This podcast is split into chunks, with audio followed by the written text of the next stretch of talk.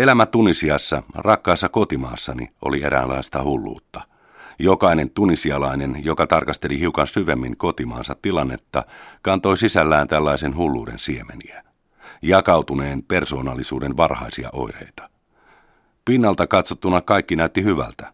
TV:n iltauutisissa, sanomalehdissä ja radiossa kaikki oli kaunista, ruusuista ja täynnä elämää. Mainoksissa naurettiin ja viehättävät kasvot kehottivat meitä ostamaan tuotteita, joita valmistimme.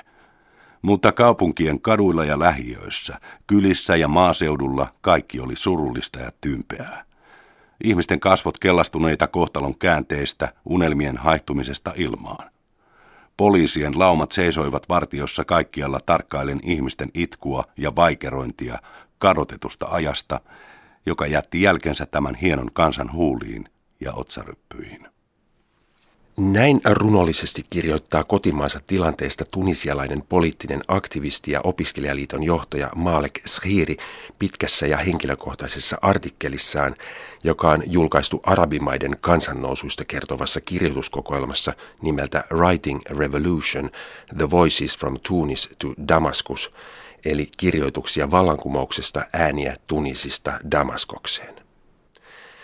Tunisia on monille suomalaisille tuttu maan rantalomakohteista Sussesta, Hammametista tai Monastiirista, joissa monet ovat käyneet seuramatkoilla lomailemassa ja kokeilemassa tinkimistä turistibasaareissa.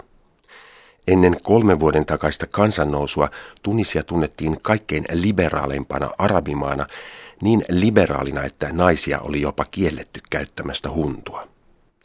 Tunisia oli kuitenkin myös jyrkkä luokkayhteiskunta ja julma diktatuuri, jossa vallitsi lähes täydellinen sensuuri. Presidentti Zinn el-Abidin ben Aalin valtaa arvostelevat toisinajattelijat suljettiin vankilaan, usein ilman oikeudenkäyntiä. Malek Sghirin isä oli yksi näistä toisinajattelijoista. Kun Malek Sghiri oli lapsi, isä istui mielipiteidensä vuoksi vankilassa 7 vuoden ajan. Sghiri kirjoittaa vankilavierailuista isän luona ja sanoo muistavansa jokaisen vankilan, jokaisen vanginvartijan, jokaisen kolkon odotushuoneen ja teräskalterit, jotka estivät isää syleilemästä lapsiaan. Kun toisten lasten perheet kävivät rannalla tai eläintarhassa tai katselivat illalla yhdessä TV:tä, Malek Sghiri muistaa valvoneensa öisin sängyssään kuunnellen äitinsä hiljaista itkua. Lapsuuden kokemukset eivät voineet olla vaikuttamatta Malek Sghirin maailmankatsomukseen. Hän teki koulutyönsä tunnollisesti ja pääsi 18-vuotiaana Tunisin yliopistoon opiskelemaan kirjallisuustiedettä ja humanistisia aineita. Nuoren miehen unelmana oli liittyä opiskelijaliikkeeseen, johtaa mielenosoitusmarsseja ja kamppailla sananvapauden puolesta. Ensimmäiset viikot yliopistolla olivat kaunis johdatus maailmaan, joka oli monimuotoinen ja houkutteleva. Yliopisto merkitsi täydellistä vapautta, vanhan ja perinteisen tuhoa ja intohimoa kaikkea uutta kohtaan. Tunisin yliopiston luentosaleissa ja luokkahuoneessa opin kritisoimaan ja kyseenalaistamaan, dekonstruoimaan ja filosofoimaan ja pohtimaan kysymyksiä olemassaolosta, maailmankaikkeudesta ja ihmisenä olemisen ehdoista. Malek Sghirin unelmat kävivät toteen. Hän liittyi Tunisian opiskelijaliittoon ja oli mukana perustamassa opiskelijaliiton komiteaa, joka pyrki neuvottelemaan hallituksen kanssa maan korkeakoulupolitiikasta.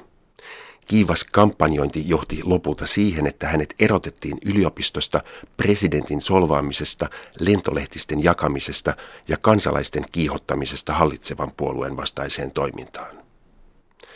Sghiri oli kuitenkin suorittanut opintonsa erinomaisin arvosanoin ja runsaan vuoden päästä hänet kelpuutettiin uudestaan opiskelemaan. Tällä kertaa yhteiskuntatieteitä Tunisin yliopiston kuuluisassa huhtikuun 9. päivän tiedekunnassa, joka oli saanut nimensä vuonna 1938 tapahtuneesta kansannoususta Ranskan siirtomaavaltaa vastaan. Uudessa opinahjossa Malek Sghiri heittäytyi taas mukaan opiskelijaliikehdintään. Hän kirjoitti artikkeleita, piti palopuheita, oli mukana suunnittelemassa lakkoja ja protesteja ja matkusti ympäri Tunisiaa auttaen muiden korkeakoulujen opiskelijoita perustamaan maan opiskelijaliiton uusia paikallisosastoja. Hän oli joulukuussa 2010 vasta 23-vuotias, mutta Tunisian opiskelijoiden keskuudessa jo maineikas agitaattori. Olin yliopiston kirjastossa, kun ystäväni soitti Sidi Bouzidin kaupungista. Hän kertoi, että siellä eräs nuori mies oli sytyttänyt itsensä tuleen kuvernööriviraston edessä protestina sille, että paikalliset poliisit olivat pahoinpidelleet ja nöyryyttäneet häntä. 100 raivostuneet asukkaat olivat nyt kerääntyneet rakennuksen eteen mielenosoitukseen vaatimaan kuvernööriä vastuuseen tapahtumasta ja osoittamaan kunnioitusta vielä hengissä olevalle polttoitsemurhan uhrille. Opiskelija-aktivisti Malek Sghiri oli joulukuun 17. päivänä ja sitä seuraavina päivinä jatkuvasti yhteydessä ystäväänsä, joka raportoi hänelle tapahtumista Sidi Bouzidissa. Nuorten miesten polttoitsemurhia oli tehty Tunisian köyhillä alueilla aiemminkin. Vihanneskauppias Muhammed Bouazizin epätoivoinen yksinäinen protesti oli Sidi Bouzidin köyhän syrjäkaupungin nuorille ja myös monille iäkkäämmille asukkaille kuitenkin viimeinen pisara. Poliisit olivat takavarikoineet nuoren vihanneskauppiaan myyntituotteet ja hakanneet hänet, koska hänellä ei ollut varaa maksaa heille lahjuksia. Istumamielenosoitus vaihtui vihaiseksi kulkueeksi korruptiota, syrjäytymistä ja työttömyyttä vastaan. Kun poliisi yritti pysäyttää mielenosoituksen, se muuttui väkivaltaiseksi mellakaksi poliisia vastaan. Poliisin kutsuessa lisävoimia tukahduttamaan Sidi Bouzidin mellakoita, Malek Sghiri ja hänen toverinsa opiskelijaliitossa suunnittelivat opiskelijoiden solidaarisuuslakkoa pääkaupungissa Tunisissa. Virallinen media ei aluksi lainkaan noteerannut Sidi Bouzidin tapahtumia ja paikallisten asukkaiden vaatimuksia. Reaktiona uutispimentoon Malek Sghiri ja hänen toverinsa avasivat Facebook-sivun nimeltä Tunisian katuprotestien uutistoimisto, jolla he julkaisivat uutispäivityksiä ja kännykkävideoita Sidi Bouzidin mellakoista ja poliisiväkivallasta. Opiskelija-aktiivit perustivat myös Vastarinnan päiväkirjat-nimisen verkkolehden, jossa julkaistiin uutisia ja muita kirjoituksia arabiaksi, ranskaksi ja englanniksi. Näistä kanavista toimittajat ja aktivistit kotimaassa ja ulkomailla saivat ensimmäisenä tietoa Sidi Bouzidin kansannoususta. Solidaarisuusmielenosoituksia järjestettiin päivittäin myös Tunisian ammattiliittojen keskusjärjestön rakennusta vastapäätä Habib Bourguiban kadulla Tunisin keskustassa. Öisin pääkaupungin rakennusten seiniin maalattiin iskulauseita. Työllisyys on oikeus, nuku hyvin marttyyri, me jatkamme taistelua, kansalainen uhri, liity kamppailuun. Maaseudulla mielenosoitukset levisivät myös muille paikkakunnille. Kun poliisi ampui kuoliaaksi mielenosoittajia Taalassa, Sidi Bouzidin naapurimaakunnassa, Malek Sghiri lähti Tunisista salaa Taalan pikkukaupunkiin, mistä hän ja hänen perheensä ovat alunperin kotoisin. En ollut kovinkaan hyvä valmistamaan Molotovin koktaileja ja olin surkea ampumaan ritsalla, mutta nuoret mielenosoittajat olivat ilahtuneita siitä, että olin siellä heidän kanssaan. Että opiskelija oli tullut pääkaupungista asti puolustamaan synnyinpaikkaansa. Keskustelusta heidän kanssaan ymmärsin, miten kehnosti kaupunkia ja sen asukkaita oli kohdeltu. Näille nuorukaisille valtio ei merkinyt mitään muuta kuin poliisia, rikostuomioistuinta, luoteja ja kyynelkaasua. Hallitus kohteli heitä vihollisina. Miksi, he kysyivät. Miksi me sisämaan nuoret olemme erilaisia kuin rannikkokaupunkien nuoret? Heidän kysymyksensä osui Tunisian poliittisen ja taloudellisen järjestelmän ytimeen. Kyse oli siirtomaavaltaisesta riistosta, jossa sisämaan roolina oli toimia raaka-aineaittana ja halvan työvoiman reservinä. Malek Sghiri pohti yhdessä Taalan pikkukaupungin nuorten aktivistien kanssa, miten heitä voisi parhaiten tukea heidän kamppailussaan poliisin mielivaltaa vastaan. Keskusteluissa todettiin, että pääkaupungin ammattiyhdistysaktiivit ja juristit tekivät tärkeää työtä kampanjoidessaan pahimpia ihmisoikeusloukkauksia vastaan, mutta jos hallituksen selkäranka haluttiin todella murtaa, protestit oli laajennettava suurimpien kaupunkien työläiskaupungin osiin. Tämä ohje mielessään Sghiri palasi Tunisiin, missä hän joutui melkein välittömästi valtion turvallisuuspoliisin, niin sanotun poliittisen poliisin, pidättämäksi. Siviilipukuiset miehet pakottivat hänet valkoisen Renault Clion kyytiin. Hänet kyyditettiin maalle keskelle metsää, missä hänet hakattiin ja jätettiin oman onnensa nojaan. Seuraavana päivänä hän oli kuitenkin yhdessä opiskelijatovereidensa kanssa jo organisoimassa mielenosoituksia Tunisin suurimmassa ja surkeimmassa lähiössä Cité Ettadhamenissa. Mellakkapoliisit joutuivat perääntymään, kun turhautuneet ja vihaiset työttömät nuoret valtasivat hallituspuolueen paikallistoimiston ja alueen poliisiasemat. Tunisin keskustassa turvallisuuspalvelun ilmiantajat olivat edelleen töissä. Kun Malek Sghiri tapasi vielä samana iltana tovereitaan eräässä keskustan kahvilassa, poliisipartio pidätti heidät ja vei heidät Habib Bourguiban kadulla sisäministeriön kellarissa sijaitsevaan poliisivankilaan. Viikon ajan heitä kuulusteltiin ja hakattiin, kunnes yhtenä aamuna heidän käskettiin ottaa tavaransa ja poistua. Aktivistit kävelivät poliisivankilasta suoraan ulos vallankumousta juhlivan kansan keskelle pääkaupungin keskustan pääkadulle. 23 vuotta vallassa ollut presidentti Ben Aali oli aktivistien pidätyksen aikana luopunut vallasta ja lähtenyt maasta. Malek Sghirin vanhemmat järjestivät kotona juhlavastaanoton, jonne tuli ihmisiä koko kaupungin osasta.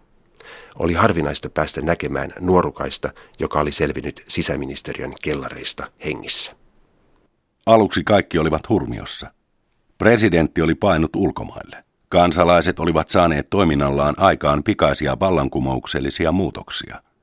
Kaduilla raivoisasti huutava kansa oli noussut epätoivon ja pelon tuhkasta kuin feenikslintu. Kaikki oli kuin yhtä romanssia. Mutta sitten asiat muuttuivat. Uusi valtatasapaino, uudet vaikutuspiirit, uudet poliittiset suhteet alkoivat muotoutua, ja minulle ja monille muille kävi selväksi, että diktaattorin pako ei suinkaan johtanut diktatuurin päättymiseen. Malek Sghiri kertoo ihmetelleensä vankilasta päästyään sitä, että ihmiset puhuivat tammikuun 14. päivän vallankumouksesta tai Tunisian Jasmini-vallankumouksesta. Pidemmän aikaa kehitteillä ollutta vallankumouksellista prosessia ei hänen mielestään voinut pelkistää vain hiukan alle kuukauden kestäneeseen ajanjaksoon Sidi Bouzidin mellakoiden alkamisesta siihen päivään, jolloin presidentti Ben Ali lensi pois maasta Saudi-Arabiaan. Jo pelkästään puhuminen vallankumouksesta oli Sghirin mielestä harhaanjohtavaa, sillä vallankumous edellytti uutta poliittista tietoisuutta ja selkeän eron tekemistä menneisyyteen. Ben Aalin paettua maasta kuitenkin näkyvimmät vallankumouksen puolestapuhujat olivat vanhan vallan aikaisia johtavia poliitikkoja, jotka yrittivät parhaansa mukaan vakuuttaa kansalle, että vallankumous oli nyt saavuttanut päämääränsä ja ihmisten oli parasta palata kotiin ja työpaikoilleen.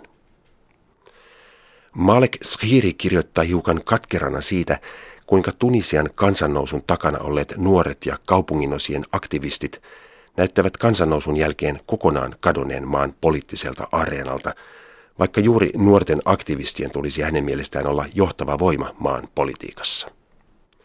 Tunisian vallankumouksessa oli Sghirin mukaan ainutlaatuista se, että sen johtajat olivat nimettömiä ja suurelle yleisölle lähes näkymättömiä.